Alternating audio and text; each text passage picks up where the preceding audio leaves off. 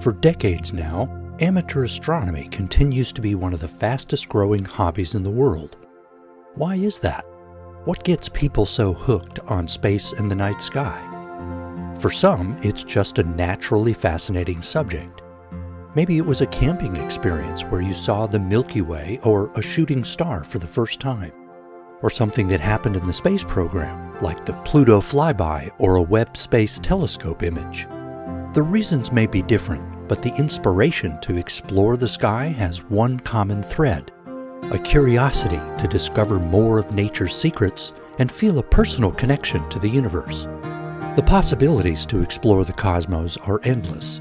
On such scales, anything seems possible, and the biggest philosophical questions come to mind. At age 11, I got my first telescope, but the light pollution of Denver kept me from seeing much. All that changed when I got an atlas of the moon. Suddenly, the lunar surface became a place full of fascinating features. But to locate and actually see detail in the deep sky wonders took a bit of practice. Star charts, star hopping, and averted vision techniques opened up a lifetime of objects to explore. From naked eye observing, to binoculars, to getting your first telescope, there's something for every age and any skill level when it comes to stargazing. Probably the best thing about the hobby is that it's a shared experience.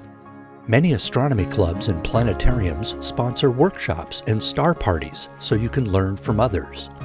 In the end, it still comes down to what astronomy can give anyone a sense of discovery and an opportunity to see the intersection of science, art, history, and culture. With the Delta College Planetarium in Bay City, I'm Mike Murray.